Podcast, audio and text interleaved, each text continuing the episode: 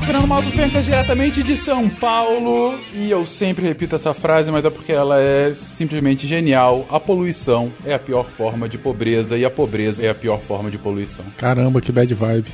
É? Aqui é a Bruna, de Jundiaí, São Paulo, e o negócio vai muito além de canudo no oceano. Puta, obrigado, muito Bruna! Bom, muito Nossa. bom. Batendo palmas logo no início. Muito obrigado. Vereadores do Brasil, ou, ouçam, ouvam isso. Ouvam. Ouvam. Aqui é Cris Vasconcelos, direto de Pernambuco, e mudanças climáticas, perda de biodiversidade, acidificação dos oceanos, desertificação, esgotamento de suprimentos de água doce, tudo isso parece abordagem de filme apocalíptico, mas é só consequência da poluição. Caramba, você tá ganhando aí na bad vibe. É, exatamente. Ó, Vamos lá, Flavinha, destrói agora os nossos corações. Uhul! Lá vou eu. Aqui é Flávia, de Presidente Médici Rondônia. E eu tô tão pi que eu não vou falar nada porque eu tô muito pi da vida e, e eu não quero poluir essa abertura. Olha, muito bom. Fala pessoal, aqui é o Werther de Vila Velha no Espírito Santo e, gente, por favor, vamos gerar menos resíduo. Ou um pouco mais contido, mas ainda assim igualmente importante. Muito válido. Diga as passas, Catarina, aqui é Marcelo Guaxinim. Querido ouvinte, respire fundo. Isso é poluição. Você está ouvindo o SciCast, porque a ciência tem que ser divertida.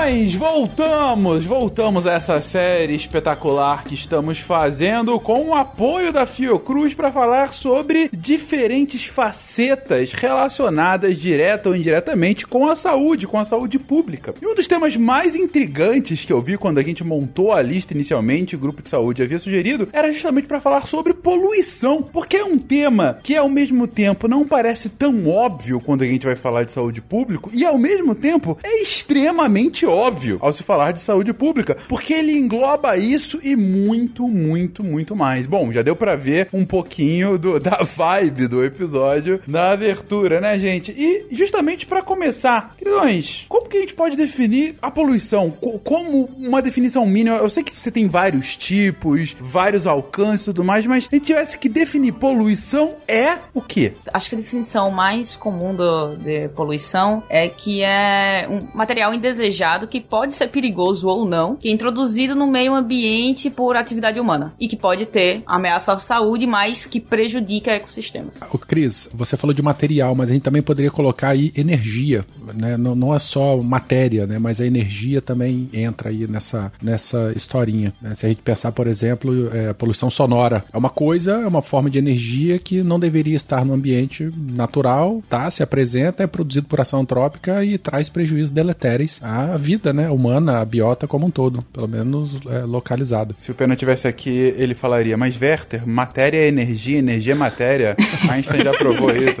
Tá bom. Mas ok, eu entendi seu ponto, eu entendi seu ponto, faz sentido a- o adendo. No- Então a gente não pode falar só de. Apesar de ser o mais comum, né? Não é só a matéria, mas entra aí a, a energia. E como a Cris bem falou, né? A poluição, o poluente, ele é um subproduto de ação antrópica. Né? Algo que não deveria estar no ambiente natural, mas por algum motivo está. E em grande parte está porque é, ele é, não tem uma capacidade de depuração tão acelerada assim. A gente tem que lembrar que toda atividade humana produz algum tipo. Toda atividade biológica, na verdade, produz algum tipo de resíduo, né? Era isso que eu ia falar. É, o, o excesso, a falta de, de tratamento, a falta de destinação correta, né? É que vai acabar causando esses poluentes no, no ambiente, em contato com, com o bioma de forma geral. E esse acúmulo ele vem aumentando cada vez mais porque o, o- o nosso consumo, né, a nossa, o nosso modo de viver hoje em dia, né, a demanda de, de produtos, bens, serviços, a nossa demanda energética e de materiais é muito grande e o, o resíduo que a gente gera, ele tá a velocidade de acumulação é muito maior do que a velocidade de depuração. Então nisso a gente tem essa, essa problemática aí do, do, do mundo moderno. Que começou, né, a gente- se a gente pegar a história humana, começou relativamente recente, né? Porque até então as populações populações humanas estavam dispersas e poucas quantidades, impactando localmente de uma maneira bem reduzida e tal, de uma maneira em que o próprio ambiente poderia depurar os, os subprodutos, né, os dejetos humanos. Hoje em dia já não existe mais isso. É, e a gente conseguiu desenvolver vários materiais, inclusive, que, que a gente não vai conseguir ver a, a decomposição natural deles, né? Inclusive, do, tipo plástico aí, quantos anos demora para um, um, plástico normal, esse durinho que a gente usa em casa, na cozinha, o, o tempo de degradação natural dele é, é absurda, né? Então, bituca de cigarro, gente, bituca de cigarro, você vê lá um papelzinho com uma espuminha dentro, com, com algodãozinho. Aquilo lá vai, vai anos e anos e anos para degradar naturalmente. Então a gente desenvolveu várias tecnologias aí, né, pra, pra gente usar na, na rotina e tudo mais. Porém, essa parte do, do, do lixo, do, do, que resta do, do, do, material é que, que são elas. Você tá falando de bituca de cigarro, mas você foi muito generosa, Flavinha. Você tem que pensar em, por exemplo, radioatividade, né, que é subproduto e, e, e tá aí, né, a gente tem acúmulo de material radioativo, lixo radioativo que não tem destinação e vão botar aí centenas ou milhares de anos para tentar se livrar disso aí. Legal que vocês já comentaram sobre alguns termos já explorados em casts anteriores, ah, por exemplo, o cast de biodegradação, em que a gente fala justamente toda a questão relacionada a plásticos e outros resíduos humanos e como eles podem ou não ser reincorporados a, ao bioma. E já falou também no episódio de energia nuclear e posteriormente no que a gente explora o acidente é, de Césio lá em Goiás sobre a questão de resíduos é, ou subprodutos da utilização de energia nuclear. Falamos também no episódio antigo com a Fê, com o Silmar também, de água, em que a gente falou bastante sobre poluição no ambiente aquático. Falamos muito sobre isso aí, a gente vai até resgatar algum, algum assunto sobre isso aí. No episódio de saúde dos mares também comentamos bastante sobre isso. E o próprio episódio de lixo, né? O episódio sim, 91. Sim, sim. É verdade. Que a gente fala especificamente sobre lixo. Então, assim, tem muito material de base, mas hoje a gente está focando aqui em poluição num sentido mais amplo. Não só da questão de lixo, em que a gente foca majoritariamente em resíduo sólido urbano, né? Mas a poluição como algo que englobe mais e seus impactos à saúde pública. E daí eu pergunto para vocês, gente, poluição foi bem definida, poluente também bem colocado, mas as consequências dessa poluição para a natureza podem ser tanto de curto e de longo prazo, ou ambos, não? Pode sim, Fenquinhas, mas antes de falar de curto e longo prazo, eu queria deixar só um dado aqui para as pessoas entenderem o tamanho da conseguirem enxergar a dimensão que o que a a poluição causa. Assim como a gente comentou no cast de SUS, que muitas vezes a gente não tem, não enxerga a dimensão do, do que o SUS é, acho que acontece isso também com a poluição, e como a Bruna falou no início do cast, é, vai além do, do canudinho, né? Só para você ter, vocês terem noção, a poluição é atualmente a maior causa ambiental de morte prematura no mundo. Ela é responsável por cerca de 9 milhões de mortes em 2015. Isso é 16% de todas as mortes no mundo, causadas por direto ou indiretamente a poluição. E isso é muito mais do que se a gente somasse as mortes por AIDS, tuberculose e malária, por exemplo. 9 milhões Exato. por ano no mundo. O link, para quem quiser ver esses dados, o link tá, vai estar tá no post. São 9 milhões de mortes prematuras causadas pela poluição. Você diz o quê? A partir de um efeito adverso da poluição, a pessoa acaba. É, direta ou indiretamente a poluição. Caraca, mas é um número gigantesco, isso. realmente, né? Exato. E tem um impacto, isso tem um impacto muito grande na economia. A gente de avaliar só as perdas relacionadas à saúde, a poluição leva a uma perda de 6,2% da produção econômica global. É muito grande o impacto da poluição e as pessoas não percebem. É, é bizarro porque acaba sendo um efeito, é aquela velha velha parábola do sapo dentro do, da panela, né? É, se o sapo tá fora da panela, ele vai lá e salta numa panela de uma água que tá fervendo. A água vai estar tá fervendo, ele vai saltar fora. Ele não vai ficar naquela água fervendo, não, ele vai morrer. Agora, se o sapo já tá numa, numa panela em que a água tá bem geladinha e aos poucos ela vai esquentando bem aos pouquinhos, bem aos pouquinhos. O sapo vai se acostumando, se acostumando, se acostumando e não sai da panela. De repente, ele tá morto. Por quê? Porque ele foi se acostumando e o que antes para ele era insuportável, agora no segundo caso virou um novo normal. Morreu mais feliz que o primeiro, eu queria deixar claro. tem, tem, tem dois lados. Tudo. Ok, mas o ponto é, você tá. Vocês. Vocês parece que eu tô jogando com vocês, né? Eu não. Eu não normalizo, não. A, a gente acaba normalizando algo que não deveria ser normalizado, no caso, né? A poluição. Parece que é um subproduto da, do, do progresso e sempre será assim. Lidemos com isso. Mas eu acredito que não é só uma questão da gente normalizar a situação, né? É porque nós somos expostos de tantas formas diferentes, né? É água, ar, é o solo e a gente não domina, né? Toda toda essa essa ideia, a gente não, não consegue se proteger a princípio. Não é nem que a gente acha normal, é porque é tanta exposição, são tantos fatores que passa batido, né? Às vezes a gente não sabe nem de onde vem, né? De onde tá vindo, exato. Igual, igual o Werther comentou, a poluição sonora. Pô, tu, tu nem. O seu cérebro ali tá tão ligado pra você fazer a sua rotina de vida que, por exemplo, se vocês vierem aqui em casa, vocês vão falar, nossa, que silêncio. Aqui é um silêncio. Porque eu fico dois minutos, eu chego em, São Paulo, meu cérebro já dá e vocês acham normal, entendeu? Então, porque assim, é normal pra vocês. Vai fazer o quê? Vocês estão expostos àquilo ali frequentemente, então não é nem uma questão igual o sapo mesmo, não, não é uma questão que você você controla, que você sabe por antecedência, né? O pessoal de São Paulo tava lá quando a água era fria. Fábio. É bem isso mesmo. Agora já foi.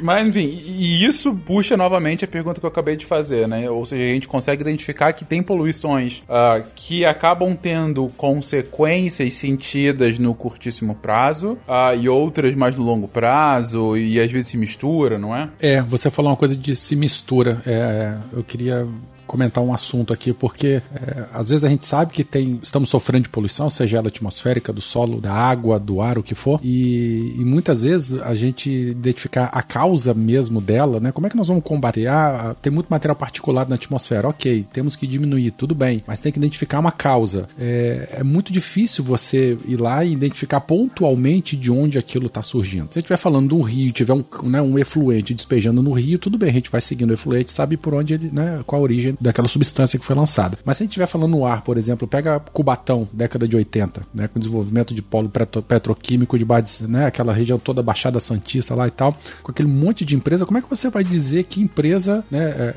é, que material particular está vindo de que empresa? Se você não fizer um trabalho pontual, né, monitorar cada empresa e tal, é muito difícil, porque as fontes elas são muito difusas. né? Então trabalhar com isso é muito complicado. É, e como é que você faz o monitoramento in situ, né, de cada empresa numa época, vamos botar lá na década de 80 que a legislação tava, desculpa, né, a expressão, mas tava cagando para isso. A gente foi- ter as primeiras, é, a primeira legislação, né, o pessoal começou a levar mais a sério aí, é recente, não deve ter 10 anos, 20 anos aí que a legislação ambiental começou a ficar mais incisiva no controle desses agentes, né? Então você começou falando aí de exposição e tal e, e comentou essa questão de, de, de origem, né? E eu acabei me, me lembrando, me remetendo a essa situação. Então, em muitos casos, a gente saber a origem é muito complicado para tentar tomar alguma ação corretiva. Não, sem dúvida. E você lembra de uma, uma história famosa que é de Cubatão, né? Gente, pra quem não conhece, pra quem não leu, ou enfim, pra quem não viveu, né? Porque é algo que já tem mais de 30 anos. Não passou as férias lá? É,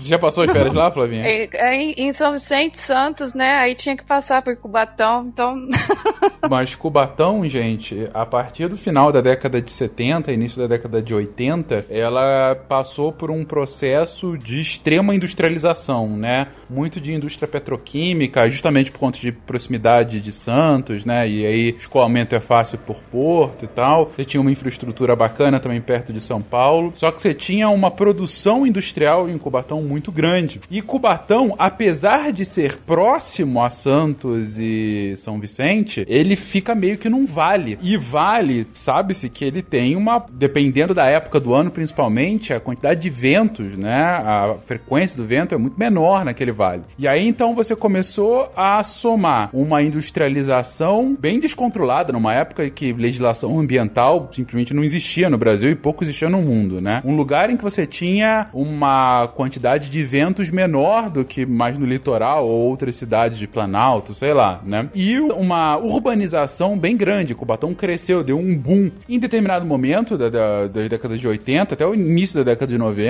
Cubatão ficou conhecido como a cidade mais poluída do mundo. É, do mundo, não é do Brasil, do mundo. É, o índice de qualidade do ar de Cubatão já foi considerado muitas vezes o pior do mundo naqueles momentos, né? Principalmente inverno, que chove menos e tal. E para piorar, a cidade ainda teve graves acidentes industriais. Você teve lá algumas refinarias, é, foram dutos de, de, de, óleo que explodiram da Petrobras. Pessoal roubando gasolina de, de óleo duto e aí provocou um grande incêndio. Eu lembro, eu era criança, década de 80, eu ouvi no rádio, depois apareceu no Fantástico, aqueles incêndios que destruíam, assim, né, bairros inteiros, assim, um monte de gente morrendo. E não foi só um, você teve alguns casos disso, né? Então, a década de 80, para Cubatão em específico, foi extremamente complexa, não só por conta desses acidentes graves pontuais, mas por conta desse crescimento acelerado e dessa qualidade de ar é, horrorosa que a cidade e a região tinha, né? A parte boa dessa história é que hoje o Cubatão é considerado pela ONU um dos principais exemplos de recuperação ambiental. Você teve uma série de ações em nível nacional e em nível local que reduziu drasticamente as emissões de gases locais, particulados ou não, na cidade e fez com que a qualidade do ar aumentasse demais e outras ações de recuperação, enfim, de plantio de árvores em locais estratégicos e tal. E hoje, então, o caso de Cubatão é um caso de sucesso, mas também um caso de aviso, né, de precaução sobre até que ponto pode chegar um nível de industrialização desenfreado, que é o que a gente tem visto, por exemplo, em muitas cidades chinesas hoje em dia. É, e, a, e, a gente não usava máscarazinha naquela época, né? Na China você vê o pessoal sai na rua de máscara e, né?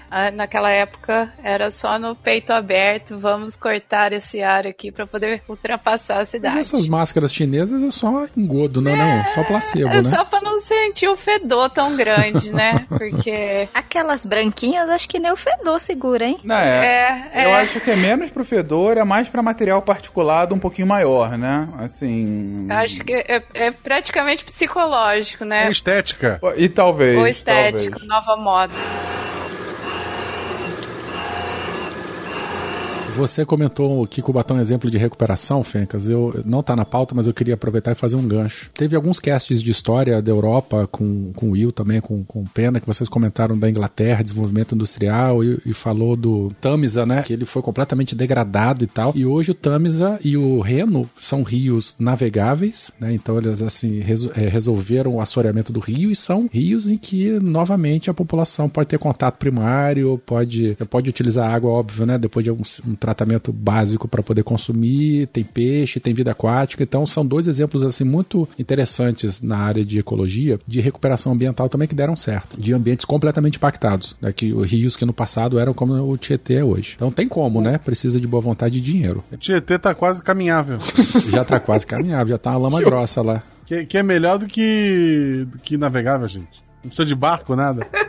É bom que daqui a pouco vira pista de carro, né? Meu Deus. O caso do Tamisa, do Reno, do Senna, tem um famoso em Seul, capital da, da Coreia do Sul, uh, que é o. Ah, esse nome é difícil. É o Chongye-chong, enfim, ou algo assim, uh, que também é muito emblemático nisso. A Coreia do Sul teve um puta industrialização nos anos 70 e 80. O rio estava destruído e ele foi recuperado nas últimas décadas também. E tentam ser o espelho para o que poderia ser feito e sei lá, Tietê, Pinheiros aqui, Baía de Guanabara no Rio, enfim, e outros locais potencialmente aqui no Brasil, né? É, precisa de dinheiro e boa vontade. Sem dúvida alguma. Mas aqui, você tá doido para falar de, de, poluição crônica e aguda? Eu tô tentando puxar aqui algumas vezes, mas tudo bem. você já veio com esse assunto aí algumas vezes, a gente só tá fugindo. Isso aí são conceitos que estão relacionados a, ao evento em si, né? Se a gente pega, por exemplo, um grande derramamento de petróleo, que é aquela coisa impactante, né? Visualmente, no ambiente e tal, apesar de bastante bastante desastroso, aqui isso entra como uma poluição aguda, né? O evento em si, ele é muito intenso, mas ele dura é, relativamente pouco tempo. O tempo de duração dele é pequeno. Então, um, um, o exemplo mais comum aí é derrama, os grandes derramamentos de petróleo, né? Que são raros, por incrível que pareça, são raros, né? Se a gente pegar a quantidade de navio petroleiro que navega aí nos mares do mundo inteiro. Teve um outro evento de, de poluição, também eu acho que foi na década de 80 ou 90, lá em Bhopal, na Índia, em que uma empresa inglesa, por algum erro na, na tua cadeia produtiva lá, liberou um, um, gás na atmosfera que causou a morte de quase duas mil pessoas na madrugada. Então o pessoal estava dormindo, veio a nuvem, a pessoa sufocou, né? Teve o pulmão se encheu de água e a pessoa sufocou dormindo, né? Também é um evento catastrófico, dramático, tudo, mas é agudo, né? E pelo fato de ter sido um, um, um agente, um gás, ele também se, se dissipa, né? E aí a, a, a, letalidade dele diminui com, com o passar do tempo. Então, isso seriam exemplos de poluição aguda. E a gente também tem a poluição crônica, é aquela persistente, né? Da mesma maneira que a gente tem os grandes armamentos de petróleo, como eu falei, apesar de serem raros, mas a gente tem, assim, hidrocarbonetos sendo lançados o tempo todo no ambiente marinho, né? Aquático, por exemplo, nas operações de rotina. Um navio que encosta para abastecer, ou algum navio que está no estaleiro e aí vai fazer uma troca de óleo, vai fazer uma limpeza de motor e solta um pouquinho de óleo e tal. Então, aquele evento que, né, aquele pingadinho que vai acontecendo dia e noite, dia e noite, dia e noite. É, a, a, poluição orgânica, por exemplo, né, os valões que despejam aí nos rios e, e, nos mares, também é um exemplo de poluição crônica. Né? Eles podem ter um, um, efeito mais local, mas ele acontece o tempo todo, o tempo todo, impactando mais localmente ali nas, nas comunidades biológicas associadas. Então, esse conceito de crônico e agudo tem muito a ver com a intensidade e duração. Mesma coisa, né? Uma, uma dor de barriga, né? Que aí passa dois, três dias lá, tendo aquela dor de barriga que sai rasgando o intestino todinho. Uma diarreia aguda, né? Daqui a pouco passa. Diferente, por exemplo, de uma doença crônica que persiste durante muito tempo assim também a gente pode lidar com eventos de poluição. Esgoto mesmo, né, Werther? Como forma crônica, né, que a gente vai eliminando aí os dejetos. Era para essa diarreia que o, que o Werther falou, né? Então, a, a, a diarreia é aguda, mas a, a jogar ela pro, pro, pros esgotos e, e cair, desembocar no rio e no mar, ela é crônica, né? Porque hoje eu tô com diarreia aqui, amanhã você tá com diarreia aí, mas é que isso vai sempre indo direto para para os cursos de água que, que a gente tem. Algumas vezes tem até um tratamento prévio, a maioria das vezes não. E, e uma coisa assim, que tanto a poluição, né, pode ser aguda ou crônica, quanto a manifestação clínica no indivíduo, né, seja o animal, seja o vegetal, ela também pode ser aguda. Por exemplo, uma planta, jogar um agrotóxico, sei lá, a mais nela, aí você pode matar aquela planta. Um animal pode morrer intoxicado aí com pesticida e tudo mais. E pode ser crônica também a, a doença que você vai apresentar, né? Desenvolver problemas aí pulmonares, tipos de tumores ou outros tipos de, de lesões aí que são doenças crônicas e que vai te degradando por dentro, seu organismo, por estar exposto àquilo por um longo tempo também. Eu acho que uma das doenças crônicas mais ah, fáceis da gente é, é, é observar observar e, e, mostra bem o caráter crônico do negócio é a contaminação por metais pesados, né? Isso, ah, obrigada, Fencas. Isso aí, manda ver na explicação dos metais pesados, que é... Temos aqui uma química para isso. Vai lá, Bruna. Vai, Bruna. brilha, brilha, Bruna. É que o metal pesado ele vai se acumulando no organismo, né? A gente não elimina. Tem até um exemplo, acho que tá um pouco mais para frente na pauta, que, que é citado aquela contaminação famosa por mercúrio no Japão, em Minamata, que foi uma baía em que eles foram jogando durante décadas resíduo de mercúrio e com o tempo as pessoas começaram a apresentar sintomas graves de, de intoxicação por mercúrio mesmo, né? Os metais pesados em geral, eles causam problemas neurológicos. E, e acaba sendo acumulação justamente pelo que você colocou, né? Como é algo que o organismo não consegue absorver, não consegue lidar com aquilo, ele simplesmente fica aqui dentro, né? A gente não metaboliza porque ele não, ele não participa de nenhum tipo de reação no nosso organismo e ele fica ali só causando danos. Inclusive, quem fuma tem bastante metal pesado no cigarro. É bom lembrar que se a gente metabolizasse metal, seria metabolismo. e eu fiquei. Esperando a piadinha do metal pesado, mas foi boa essa. É, exatamente. Fez alguma coisa, de, sei lá, relacionada à música, mas parabéns pelo metabolismo. Vale lembrar que muitos metais, Fencas, eles têm afinidade com. Eles se acumulam e prejudicam as- a baía de mielina dos neurônios, né? E aí os danos de neurônio mesmo são irreversíveis, né? Aí você acaba se manifestando e a pessoa tem graves problemas neurológicos aí. Ah, a gente tem o cast de venenos também, né? Isso, sobre, exatamente. sobre isso. Justamente isso. Olha só, a gente tá se- muito se autorreferenciando. SciCast já virou. É quase uma Wikipédia da, da Podosfera. Você entra no episódio e tem cinco artigos mais pra você ler. Olha só, o Deviante já é o Netflix dos podcasts, né? Agora Olha só, estamos expandindo nossos alcances. Mas não só neurológico, né? O cádmio, por exemplo, ele pode causar problema nos ossos. Eu acho que também foi no Japão que teve uma doença que chamava até Itaitai, que significava ai ai, porque as pessoas se quebravam fácil. Foi contaminação por cádmio. Parabéns, Japão, por esse nome. Parabéns.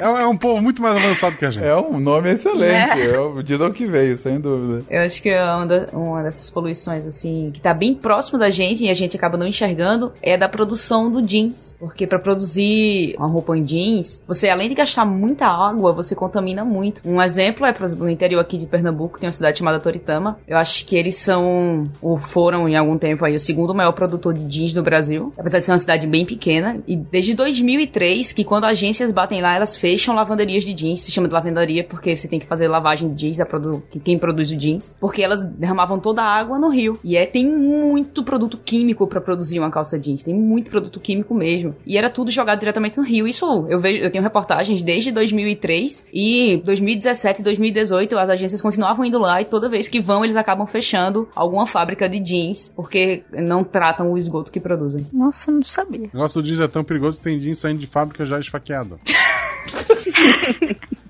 Cris, você falou que isso 2003, né? Ah, mais ou menos, nessa época. Só pra gente ter uma ideia aqui. O CONAMA, né? o Conselho Nacional do Meio Ambiente, ele tem uma resolução. Ela é um... A CONAMA 357. Ela é de 2005. Então ela foi praticamente o primeiro marco legal, assim, que delimita, define, né? O que é água doce, o que é água salgada, o que é água salubre, o que é um efluente. E, a- além do mais, ela quantifica valores, né? De referência. Então, por exemplo, além de, de por, água doce, aí tem água de contato primário, água de contato secundário, é, água potável, água isso, aquilo. Aí para cada categoria e tipo de água, ela delimita valores máximos de elementos químicos que podem estar presentes. Então, por exemplo, essa Konami é de 2005, né? Então é, é- é muito recente a nossa legislação específica assim para corpos hídricos, né? Tanto de água doce quanto de água salgada. Então você está falando de uma coisa de 2003 que foi é, ontem praticamente, só para gente poder ter uma noção aí da, da esculhambação aí que é a nossa, não é esculhambação que é a nossa legislação, né? Mas um pouco o caso que o pessoal faz ou fez, né, com, com os nossos sistemas naturais. A legislação, eu acredito, depois de feita, ela é bem, bem boa. Sim, sim, sim, ela delimita muito legal. É, porém, o negócio é a aplicação dela, né? Como eu falei, tipo, 2017, as agências continuam indo lá e continuam fechando fábricas, né? Pois é. Pessoal, pois é. O povo não aprende. Mas relaxa, Werther, que a solução encontrada foi fechar todos os conselhos, então não vai ter mais Konama. Ah, é verdade também. Nossa, vocês estão querendo deixar a Flávia pistolinha mesmo, né? Ah, a gente, eu e Flávio já conversamos um bocado. É, sobre- e também não pode mais tacar fogo em, em máquina de, de madeireiro, né? Daqui a Tá pouco. tranquilo, tá tranquilo. Não vai ter mais problema ambiental porque não tem mais regulação. Então, assim, se não tem regulação, não tem problema. Porra, Fenca, você conseguiu destruir o episódio. Desculpa, eu tava muito good vibe já, né? Fencas, Fencas, é que a árvore que cai e não tem ninguém pra ouvir, ela não faz barulho. Então, exatamente. A gente tá adotando essa postura.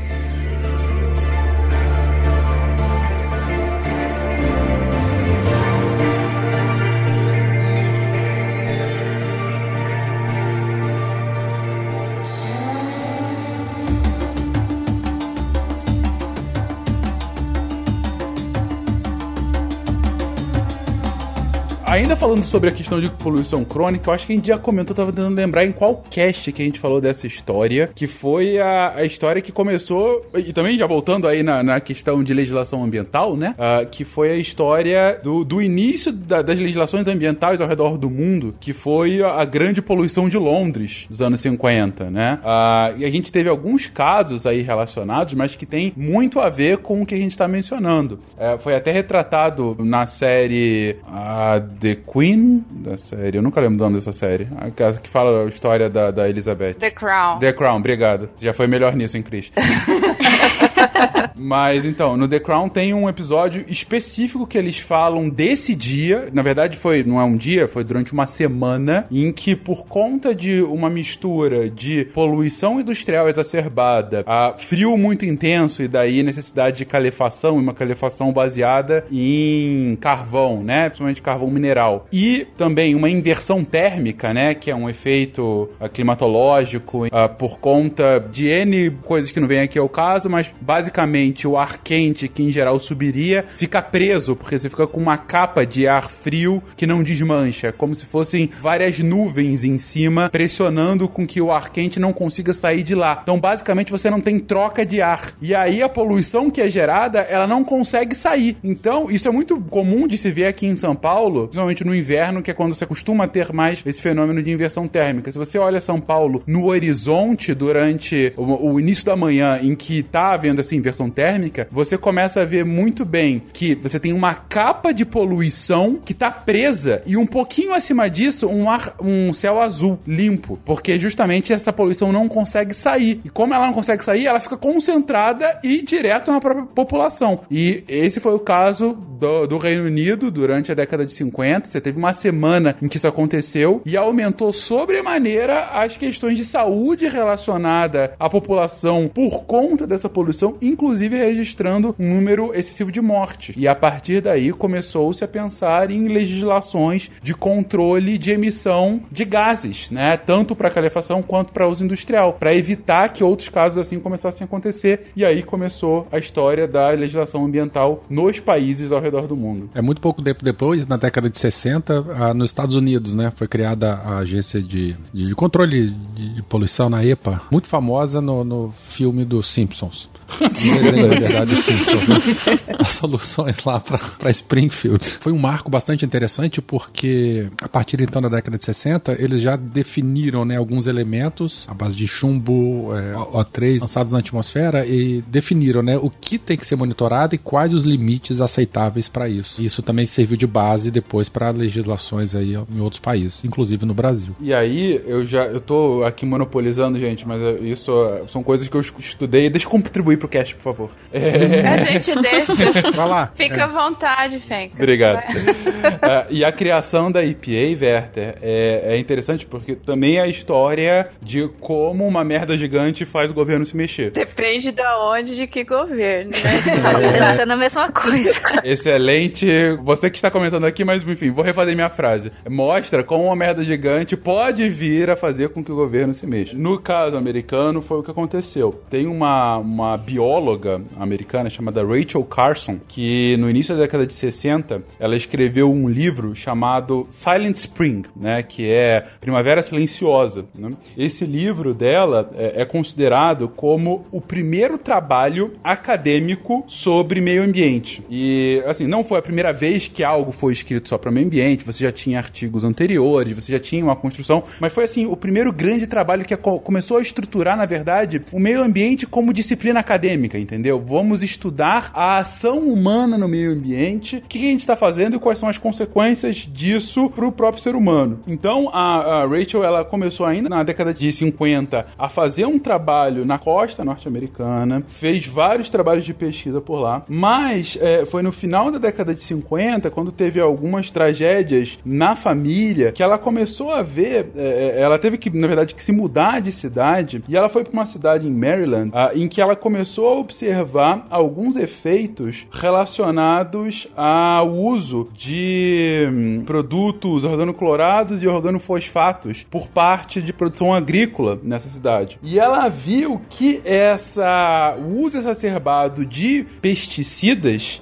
ele estava começando a ter efeitos na própria população e no bioma ao redor. Então ela começou a enxergar aumento do número de doenças, diminuição ah, de, de- de disponibilidade animal e vegetal. Ela começou a catalogar isso e, no fim, chegou a escrever esse livro, Primavera Silenciosa, justamente denunciando como que o uso exacerbado de pesticidas, uso descontrolado de pesticidas, estava levando a uma mudança gigantesca no bioma daquela naquela cidade falando: olha, isso pode vir a acontecer em outras regiões. Isso aqui é o local onde eu estou estudando. A partir dessa desse livro, outros estudos começaram a ser feitos em outros lugares e foi numa época, justamente anos 60, uma época em que os Estados Unidos estavam vivendo uma revolução progressista, tanto em costumes quanto em pautas, e a pauta ambiental começou a entrar em voga nos Estados Unidos. E daí levou à criação da Agência de Proteção Ambiental, a EPA, uh, ah, que até hoje é como se fosse o Ministério do Meio Ambiente de lá. E tudo devido a esse trabalho emblemático da Rachel Carson, que até hoje qualquer curso uh, que fale de meio ambiente, história do meio ambiente, história de desenvolvimento sustentável, ele começa, ele tem que citar o trabalho da Rachel Carson, que acabou sendo basilar para todas as discussões ambientais que vieram dentro dos estados, Conferência de Estocolmo de 72, as discussões sobre desenvolvimento sustentável no relatório Brundtland de 87, a Rio 92, a,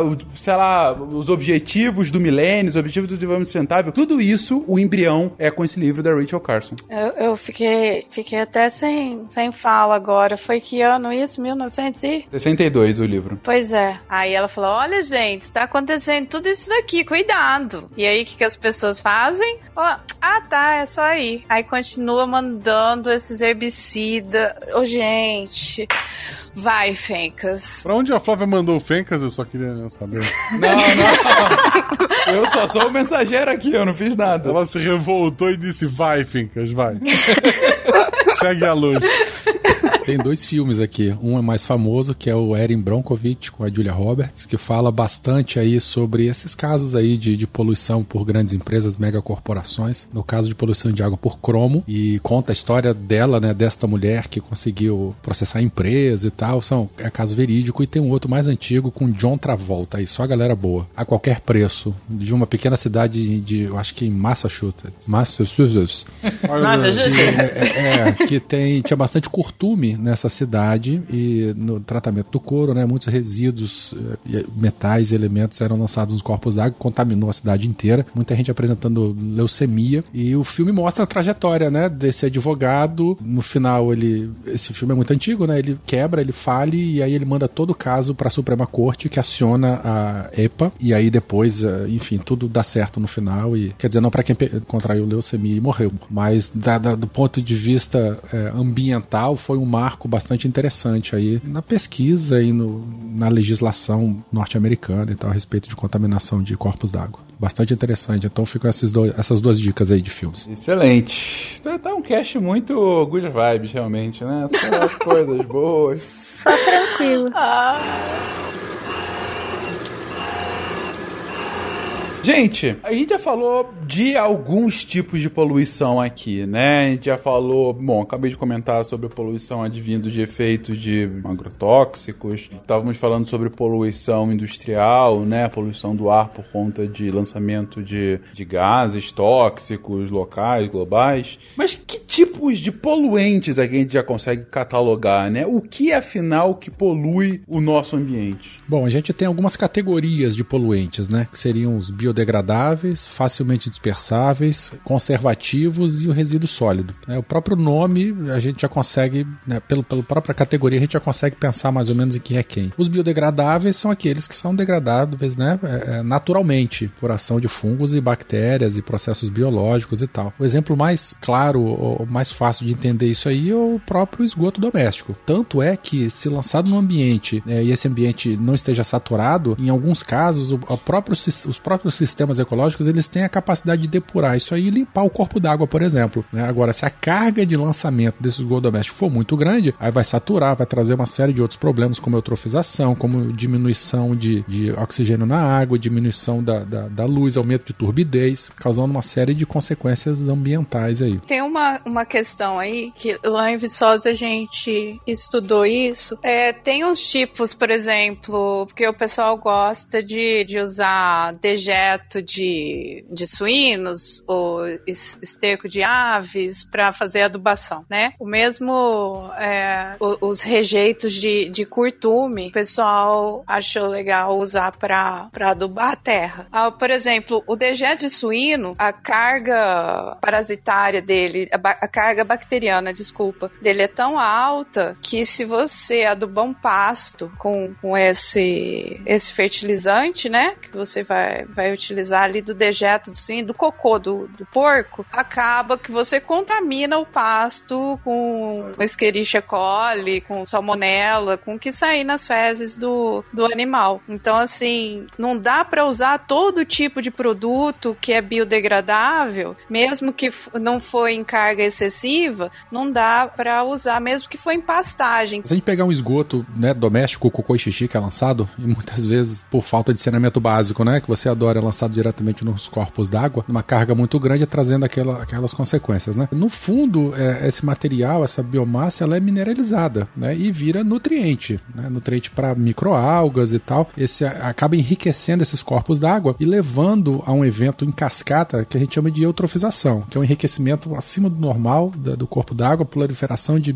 microalgas, essa biomassa resultante, né, dessa quantidade de microalga que se alimenta da- da- da- dos nutrientes lançados no sistema. Eles, é, isso acaba virando uma bola de neve, depois elas morrem, são decompostas, e na decomposição delas o, o oxigênio é consumido e aí ocorre uma inversão. O corpo d'água, de repente, ele fica sem oxigênio. E aí entra em ação as bactérias anaeróbicas e tal. Já comentamos alguma coisa sobre isso no cast de, de biodegradação. Mas uma vez que o sistema é, né, biológico, o corpo, d'água, ele entra nessa parte, de, nessa, nesse ciclo de, de anóxia, é bastante complicado reverter a situação. Isso acontece, o ouvinte já deve ter visto ou ouvido essas reportagens de grandes mortandades de peixe, ou que às vezes o peixe fica na flor d'água com a boca assim, né, é, é, pe- pegando aquele restinho de oxigênio que fica nos primeiros milímetros assim da coluna d'água, ou de repente aquelas imagens tristes, né, de toneladas de peixe é, que morrem, morreram porque o corpo d'água ficou sem oxigênio, e muitas vezes pode ser por conta da decomposição dessa grande quantidade de biomassa, resultado da eutrofização. Morreram afogados, fica registrado. De certa forma, né? É, sem oxigênio, né?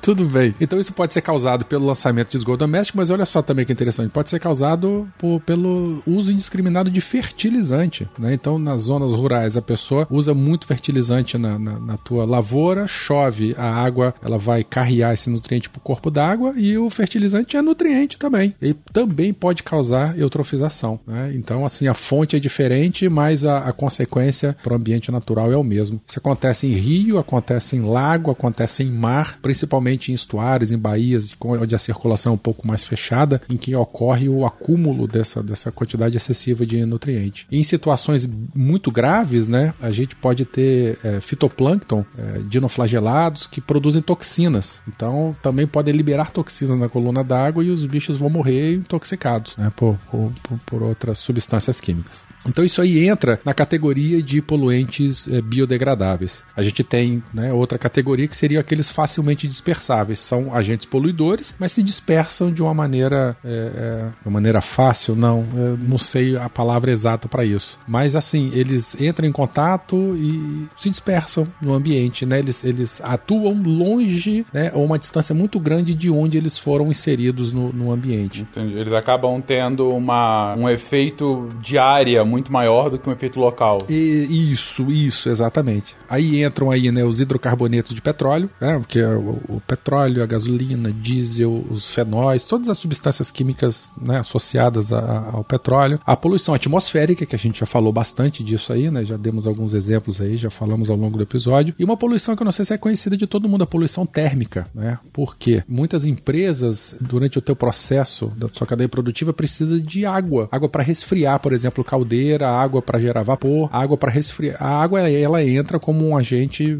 refrigerante de alguma parte do seu sistema produtivo. Então essas empresas elas são instaladas próximos a, corpo, a corpos d'água. Então a gente tem o, o afluente que capta a água, a água faz parte do processo industrial e depois ela é liberada. Então mesmo que ela seja liberada sem uma contaminação por agente químico ou biológico, mas ela vai ser despejada numa temperatura mais elevada de onde da água circundante ali do ambiente. E a gente sabe que a água, quanto maior a temperatura dela, menor a quantidade do oxigênio, né, do oxigênio dissolvido. Isso é uma, é uma relação inversa. E aí a água que vai ser despejada, ela já vai ter pouco oxigênio oxigênio. Além disso, a temperatura ela vai estar tá mais elevada, a densidade vai mudar, e isso pode impactar também localmente na, na biota desses locais. Um exemplo de, de poluição térmica bem comum, pra gente não tanto, né, mas na Europa isso acontece bastante, são as usinas é, nucleares, né, que utilizam a água para poder resfriar o tem a circulação fechada, né, da água, da água pesada e a circulação aberta, que ela é utilizada para refrigerar a reação química,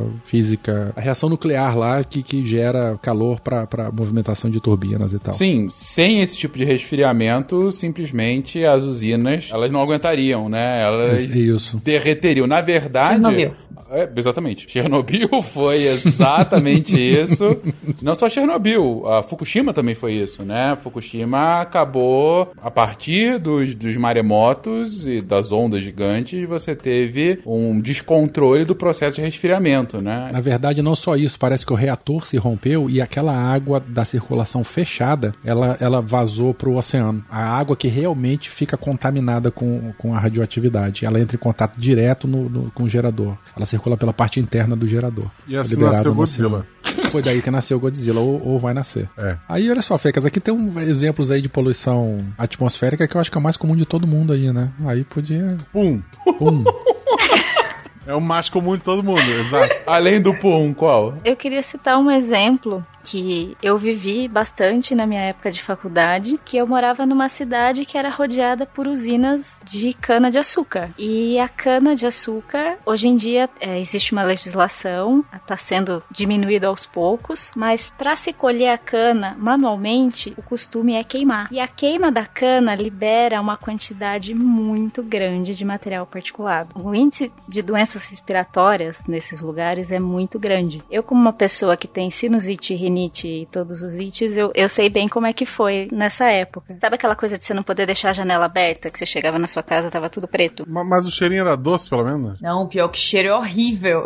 cheira vinhaça, que é um subproduto que cheira muito mal. Enfim. Mas isso aí já é na, na, na, na produção da, da, da, cana, né? É. O vinhoto, né? É o produto final. Mas eles jogam um pouco na, no solo também, porque é fonte de potássio, é. enfim. A, a, a cana é terrível, a cadeia produtiva, porque você bota fogo, então você tem toneladas de CO2 lançado na atmosfera. Depois você tem uma chuva de cinza, né? Dependendo do vento. É uma chuva de cinza mesmo. Bicho, é um horror aquilo. E aí tem todo o cheiro do vinhoto também, que, que é o subproduto que eles liberam no ambiente. Aqui em São Paulo tem uma, uma legislação e a ideia é fazer uma diminuição gradativa. A gente está no meio do processo. Eu até vi algumas notícias, mas assim, deram uma amenizada em algumas coisas, deram uma adiantada em outras, mas teoricamente em áreas em que é possível mecanizar, que você não tem uma inclinação muito grande, é pra gente estar tá em 80% da área plantada já não ser é, queimada mais antes de ser cortada e sim ser uma colheita mecânica. Em casos em que você tem uma inclinação, ainda vai até 2031 o prazo. E, bom, a gente sabe como é a legislação no Brasil, né? Uns fazem vista grossa aqui, outros fazem vista grossa ali. Os outros nem vista fazem. Exatamente. Eu vi algumas coisas de que em alguns lugares tem gente conseguindo umas brechas, mas também vi algumas usinas que até assinaram um, um protocolo e estão recebendo uma certificação de que elas realmente estão mecanizando tudo. Então tem um pouco de tudo, assim. Deve ter dado uma melhorada. Mas aí a gente está conversando de partículas no ar que elas são visíveis a olho nu, né? A gente tá enxerga, fica aquela chuva de cinza mesmo. Mas existem inúmeras partículas assim que não são visíveis e é exatamente para essas partículas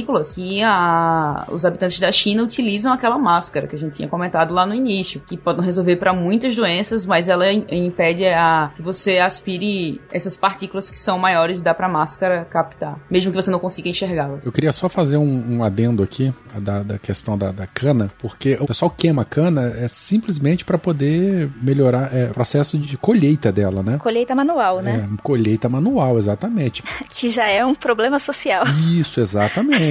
Queima a cana para a pessoa poder, né, o boia fria poder entrar dentro da lavoura, ter espaço para poder cortar e tal, diminuir um pouco a biomassa para ficar só o talo da cana, mas com todos os problemas ecológicos associados. E aí você tem uma, né, uma, uma, uma, galera que depende desse emprego, né? O boia fria lá, coitado, que né, precisa disso para poder sobreviver. E aí o pessoal fala da colheita mecanizada. A colheita mecanizada não precisa da, da, da, queima. Ecologicamente ela é um pouco melhor porque a, a máquina ela corta a cana, mas a parte aérea dela, que são as folhas, ela vai para o solo, então isso acaba virando uma biomassa. Então a composição do solo sofre um pouco menos de impacto, mas uma máquina faz o serviço de quantas pessoas, né? E aí e nem todo mundo, nem todo cortador de cana vai virar um operador de máquina. Então tem um problema ambiental e, e social muito grande aí com relação à indústria da cana que eu não sei como vai ser resolvido. Outra coisa da, da cana, só da folha, ela é cortante. Principalmente se tiver suado, ela corta é uma navalha, uma, uma folha de papel, sabe? Tu, tu acaba te machucando muito se não tirar essas folhas pro trabalhador que tá ali. Por isso que, em geral, eles vão com aquelas roupas mais pesadas, né? Isso. É. Protegendo o corpo inteiro. Nessas áreas em que a máquina não consegue operar, porque, por exemplo, eu sou do interior e eu passava. A cidade que eu morava, ela era também rodeada de, de indústria de cana. E tem realmente várias serras que eu não sei se uma máquina conseguiria passar por ali. Nesses locais onde ainda precisa da, do corte manual, alguém sabe como é feito, se ainda é queimado, se é permitido a queima desses, dessas regiões? Eu sei que em São Paulo ainda está permitido. Tem um prazo maior para essas regiões, mas eu, eu só sei de uma legislação daqui, que é uma mais específica, né? Acabei de ver aqui que em São Paulo não é mais permitido, não. Desde o 17, em São Paulo, não é permitido mais queimar é, palha de cana-de-açúcar. Sim, foi esse protocolo que, que algumas usinas assinaram, o protocolo agroambiental. Ah, mas, mas então se tá proibido, ninguém mais faz, gente. Ah, é verdade. Com certeza.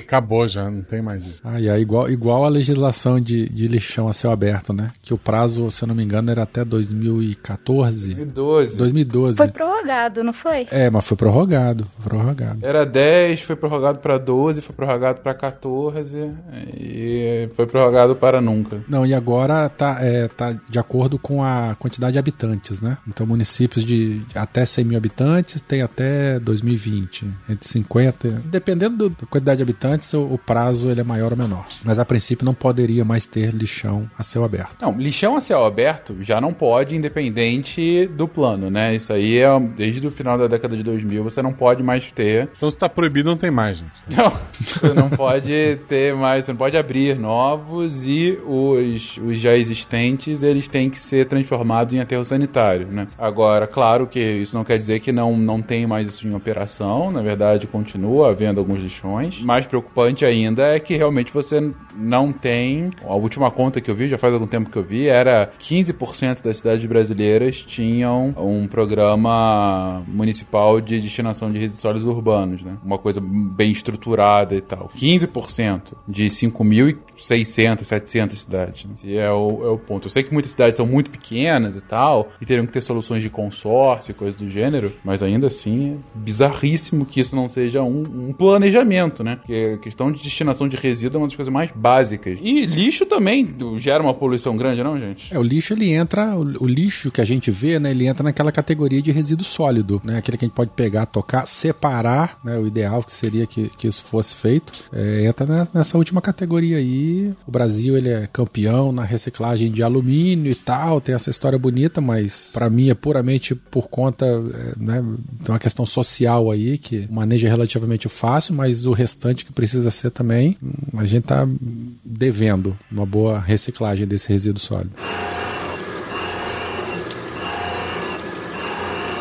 Que a gente evita, gente? A gente falou que é um cast bem problemático, né? A gente tá falando aí de formas de poluição, tipos de poluição, efeitos da poluição. Mas afinal, o que fazer para evitar que ela aconteça ou para melhor manejá-la, para controlá-la a ponto de que a gente não tenha 9 milhões de mortes por ano no mundo decorrentes direto ou indiretamente dessa poluição? Cara, eu, assim, muito no achismo, a gente repensar o nosso consumo, né? Porque não tem jeito, tudo que a gente faz gera algum tipo de impacto. Pode ser um impacto maior ou menor, mas não tem como, não tem como. É, né? é, um dos artigos que eu li é, caía realmente em cima do não tem como. É, ele dizia assim: tem, a gente precisa voltar para o tem como, entendeu? Você tem como ter um crescimento, um desenvolvimento tecnológico e conseguir reciclar o que você produz. Só que para isso a gente precisa de lei, várias leis por cima, uma política aplicada para isso, uma regulamentação e principalmente tecnologia. Então a gente tem a ciência entrando e produzindo estudos que vão desde o desenvolvimento de, de materiais que sejam mais degradáveis, mais facilmente degradáveis ou mais facilmente, facilmente recicláveis, e desde a da desenvolvimento de, por exemplo, micro-organismos que são capazes de degradar algum material, como o plástico, o petróleo, que a gente já viu em alguns caches aqui que existem micro-organismos, foram descobertos micro-organismos que são capazes de degradar isso aí a gente pode aplicar. Então, a gente tem, tem trabalhado tanto na produção, melhorando a produção, como também na degradação do material. Mas eu acho que uma coisa muito importante que vale ressaltar é que o que é realmente dito é que sem a poluição não teria um crescimento, ou que o controle dessa, um, controle realizado duramente frente à, à poluição produzida, ela pode ter um impacto ruim econômico. E não é isso que a gente viu, por exemplo, nos Estados Unidos. Porque acho que um dos, um dos dados que a gente tem aqui na pauta, que pode ficar para o pessoal ver no artigo que está linkado, é a comparação do crescimento do PIB nos Estados Unidos e a redução do uso dos maiores pesticidas, os pesticidas mais comuns. Você tem uma redução, acho que de 70% do pesticida e um aumento do PIB de 250%. Mesmo você tendo uma redução disso, da, da poluição. Então, dá para se trabalhar, agora tem que ter investimento e força de vontade, querer. Mas a gente tem que conversar no mundo todo. Ao mesmo tempo, né, o, o Fecas me, me lembra o termo turn point, né, como é que é o dia do planeta. O dia de sobrecarga da Terra. Dia de sobrecarga da Terra. Cada ano de sobrecarga da Terra, ele se antecipa, né, então assim, é, a gente já tá no, no cheque especial e a taxa de juros vai aumentando cada vez mais, é juros sobre juros no cheque especial de recursos que a gente tá explorando e resíduo que a gente tá gerando. Eu não sei, cara, eu não muita perspectiva nisso não. Eu que gosto de, de porcentagem, se não tiver uma intervenção agressiva do como a gente está poluindo o planeta, falei que eram 9 milhões de mortes. Só que a estimativa é que isso cresça em 50% até 2050. Ah, então nós vamos dar uma de, de K estratégia. É K ou R? Eu nunca lembro. De bactéria que vai usando, usando, usando. O recurso de repente vai acabar, vai morrer um monte de gente, aí nós vamos voltar para uma, uma estabilização ali. Você tá falando que excesso de poluição é uma estratégia de, de controle populacional, velho? Não, não é isso que eu tô querendo dizer, mas. Você falou que o Thanos matou pouco, foi isso?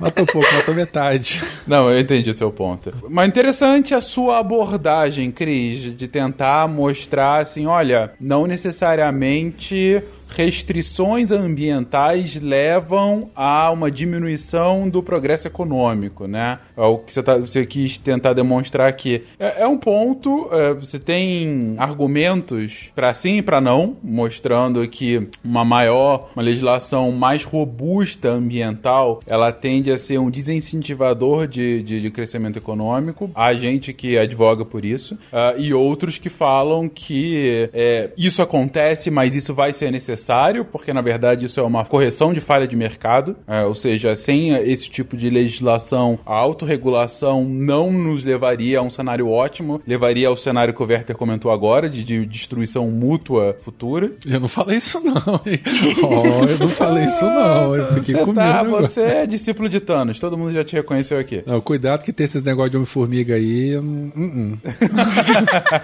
não, não, não, sou dessa vibe não. E ainda aquele que advogam, como você colocou, que não. Uma coisa não necessariamente está acoplada com outra, e na verdade, esse tipo de regulação ambiental, na verdade, gera novas oportunidades e, e a partir de desenvolvimento tecnológico, inovação, você pode levar, inclusive, a um crescimento diferenciado, mais estruturado da economia sem esse tipo de problema, né? Há consenso nisso? Não há consenso. Há argumentos de um lado para o outro, num debate ideológico muito grande também relacionado a isso, porque é, gente, isso várias vezes quando a gente tá falando de meio ambiente aqui, eu acho que eu já comentei isso no SciCast. Eu lembro, a gente fez um episódio, é, eu fui convidado há alguns meses atrás no Chutando a Escada para falar sobre desenvolvimento e relações internacionais. E um ponto que eu falei lá desde o início eu fiquei repetindo é discussão de desenvolvimento sustentável, enfim, discussão de meio ambiente é uma discussão de desenvolvimento, é uma discussão de economia. Por ser isso, você acaba envolvendo muitos interesses, interesses muito pesados, várias formas. Aqui a gente está falando de poluição, que é uma questão ambiental extremamente relevante, mas muita dentre outras. Mas todas as discussões ambientais acabam sempre envolvendo uma mudança em paradigmas econômicos. Então, ah, soluções relacionadas à, à diminuição de poluição, elas acabam passando, no mínimo, a mudanças de como a gente estrutura como a nossa economia funciona. Seja diminuição de consumo, seja mudança de materiais de que são feitos produtos, seja de reaproveitamento desses materiais, de ganho de eficiência, de aumento de tributo. A gente, num episódio recente do Futuro das Cidades, a gente mencionou, por exemplo, do uso de mecanismos de mercado para fazer com que problemas ambientais fossem sanados. Isso já existe também para resíduo, por exemplo. Você já tem, inclusive aqui no Brasil, algumas ações relacionadas a fazer uma bolsa de valores ambientais. Então, por exemplo, para resíduo, é como se a indústria tivesse, aí assim, chutando, não é exatamente assim que funciona, mas o mecanismo é mais ou menos esse. É como se uma indústria X tivesse um limite máximo de resíduos que ela poderia, que ela poderia soltar, ela poderia ter como efluente, enfim, no seu processo produtivo ao longo do ano. E aí chega no final do ano, ela emitiu mais do que ela poderia daqueles resíduos, daqueles efluentes, daquelas, daqueles gases. Aí ela pega uma outra indústria que emitiu emitiu menos do que ela poderia, e aí ela compra créditos dessa indústria, e aí fica equalizado. Assim, eu emiti mais do que eu podia, você emitiu menos, na média a gente emitiu o que deveria, e eu estou te pagando para isso, e esse pagamento que eu tô fazendo para você acaba sendo para mim uma, uma espécie de imposto para que eu não precise pagar no futuro, e uma, um incentivo para você que teve menos emissões do que poderia, para que você continue tendo menos, a fim de continuar vendendo e ganhando dinheiro com isso, né? Bem rudemente é assim que funciona o mercado de ativos ambientais. Funciona para emissão de gás de efeito de estufa, para emissão de resíduos. Crédito de carbono também, né? Tem muita é, essa crédito de carbono, exatamente. É. Crédito de carbono, a lógica é justamente essa, né? A gente chama de cap and trade. Cap é limite máximo de emissão, trade, você faz o, o a troca de, de, dessas emissões sobressalentes. Enfim, mas tudo isso para mostrar de algumas soluções potenciais para a diminuição desses resíduos que, sem dúvida alguma, dessa poluição, perdão, que sem dúvida alguma acaba tendo efeitos nefastos na sociedade como um todo. Palavras finais, gente, pra gente fechar o cast? Thanos estava certo mesmo. Não só estava certo, como Thanos matou metade da população, transformando em quê? Em partículas sólidas, poluentes, facilmente dispersáveis. Olha só, adorei. Você tá dizendo que as pessoas inalaram pedacinhos de gente que foram destruídas, basicamente isso. Ah, mas com toda certeza, né? Com aquele tanto de pó. É, a gente não usa gasolina hoje que foi dinossauro dinossauro no passado? Tá aí, bicho, o ciclo biogeoquímico pra provar. Pergunta é, são metais pesados ou não pesados? O Homem de Ferro era, mas...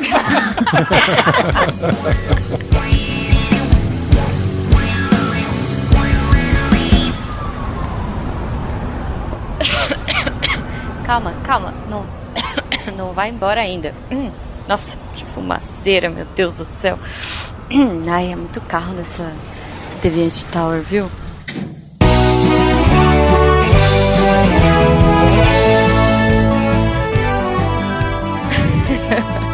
Gente, antes de vocês irem embora, só dar os últimos recadinhos. E aí, pra vocês poderem curtir o fim de semana em algum lugar com muito verde, muito ar puro e longe da poluição.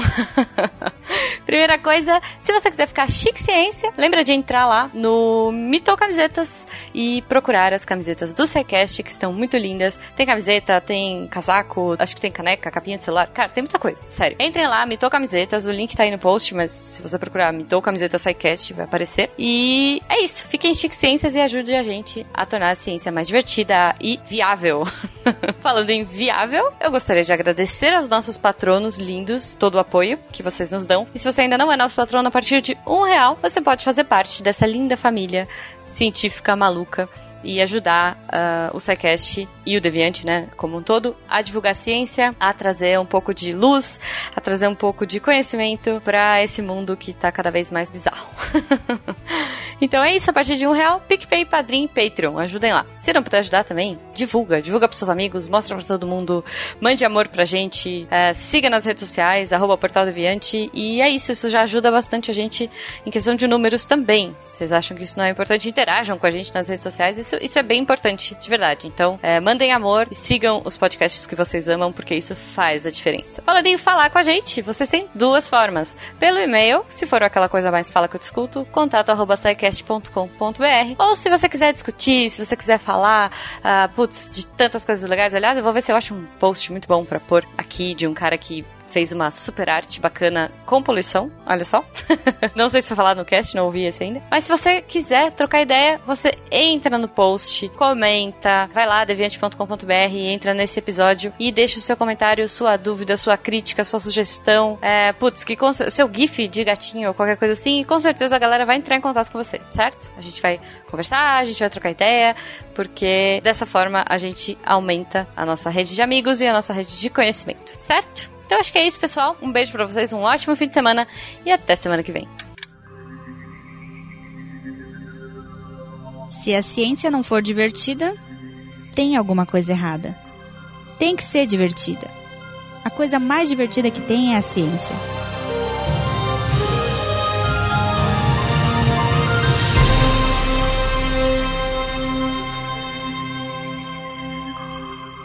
Esse podcast foi editado por Nativa Multimídia, dando alma ao seu podcast.